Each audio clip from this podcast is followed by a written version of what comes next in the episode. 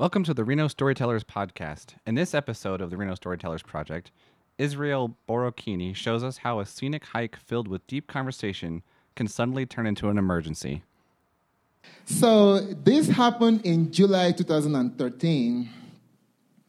About 30 friends of mine that were doing a training together here in Reno, we decided to go for a road trip, and then we just went down 395 south. We got all the way to Mammoth Lakes. We decided to camp there, and the following morning, on Saturday morning, said, What are we to do today? Let's go hike the Lake Crystal Trail.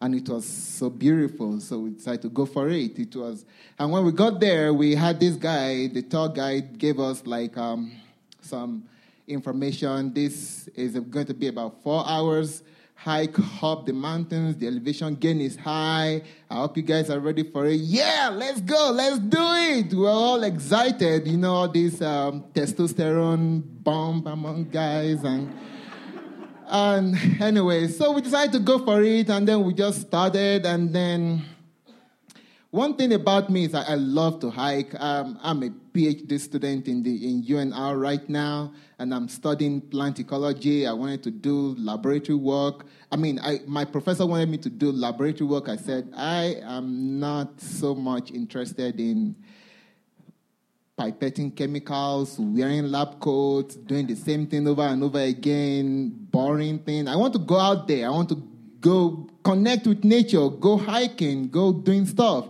So I switched from doing some lab work to plant ecology studies, and I just love it. And so this day we were just there, we were all going hiking, and then we were just going and walk hiking up there.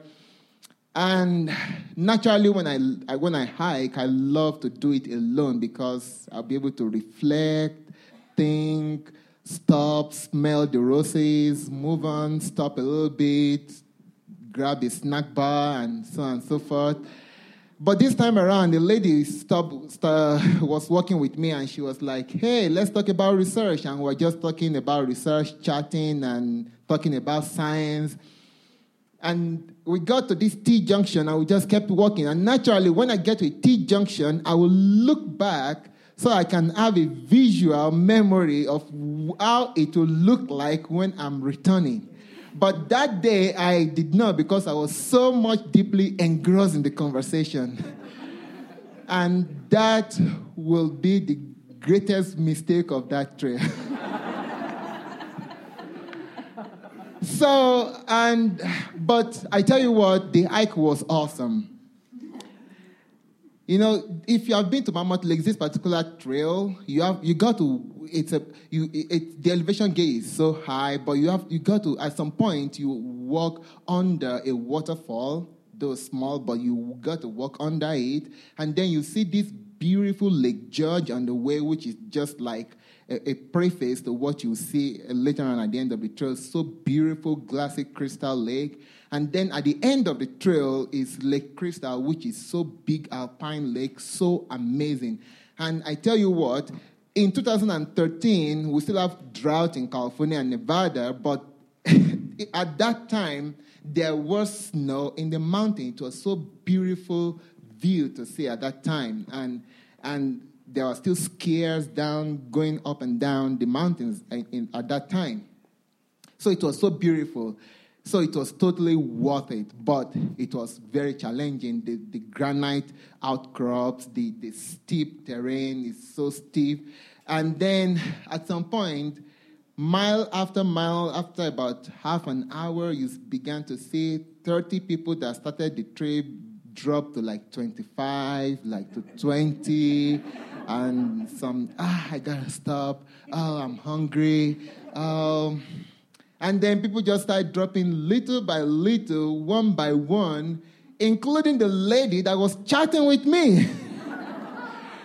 and then at the end of the trail, it was just four of us, three boys and one girl. And it was around 2.30. We started the trip around 11.30 a.m. and then we got to the end of the trail around 2.30. And then we were like, hey, wait a minute. We're supposed to run the ball back at uh, the trailhead at 4 p.m. We got to run quick because we have some other things to do the, for the rest of the evening.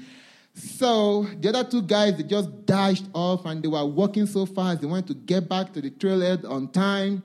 And this girl told me that, oh, I had a kneecap injury, so I can't walk downhill quickly. so uh, I had to, like, should I follow these other guys and move on fast, or should I stay with her and walk with her? I was like, um, I can't leave her alone here, right? Let me just walk with her. I don't care what the other guys will say. So I just walked down slowly with her, and then we got to the T junction.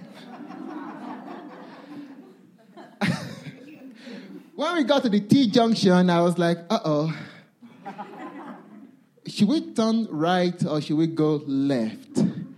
And then she was like, You make the decision. I don't want to make any decision. And then, and the funny thing, I come from Nigeria, right? And in Nigeria, there's some of these funny unwritten laws and culture that the left represents bad omen and the right represents good omen. In fact, if you eat with left or you write with left, your parents will force you to change it to right. And so I, I, I brought that into play. I was like, left is bad omen. Let's go right. Let's go right. and we went, we just, and she was like, right, let's go. And she just followed me and we just went for it. And then we continued walking downhill for like one and a half hours. And I was like, I think we're on the wrong track. and the girl said, Let's continue. As long as we don't get out of the trail, it will lead us somewhere. Let's just keep going. I said, okay, all right, let's keep going. and then we just kept going for another one hour. And then it was getting dark. It was around 5:30 p.m. But being walking under the dense forest canopy, it was already getting dark and it was getting cold. And I was like, are we going to spend the night in the middle of nowhere? No sleeping gear, no warm clothing, no food. And then the reality of fear of bears, of mountain lions, of, of, of what else? Of Sasquatch, Bigfoot.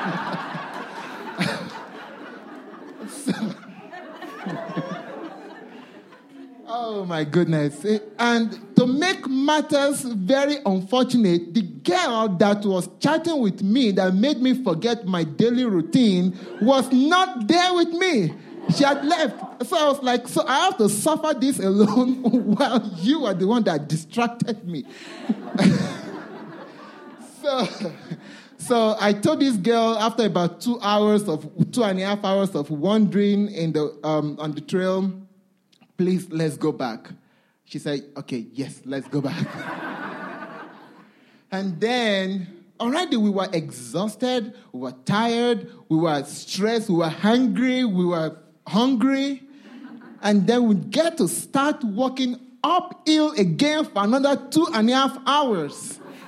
And then she was now telling me, you know, you have some snacks in your bag, right? Don't finish it. We might need it later tonight.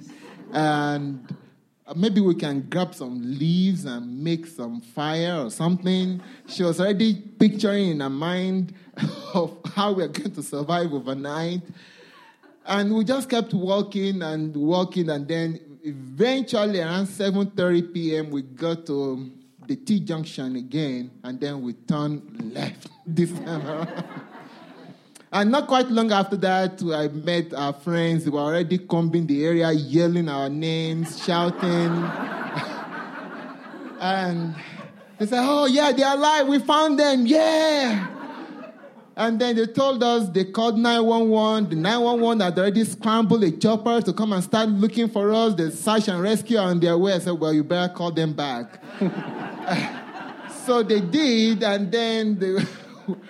And then they all they got all of us back to the to our campsite where we were camping, and then they threw a small campfire party for the two of us that were lost and now found. Uh, and we get to tell our story of what happened, what we were doing, what we were thinking, and we just chatted and joked about it.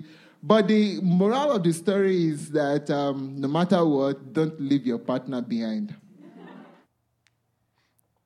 This podcast was produced by the Reno Gazette Journal. I'm Mike Higdon. Thanks for listening to the Reno Storytellers Project.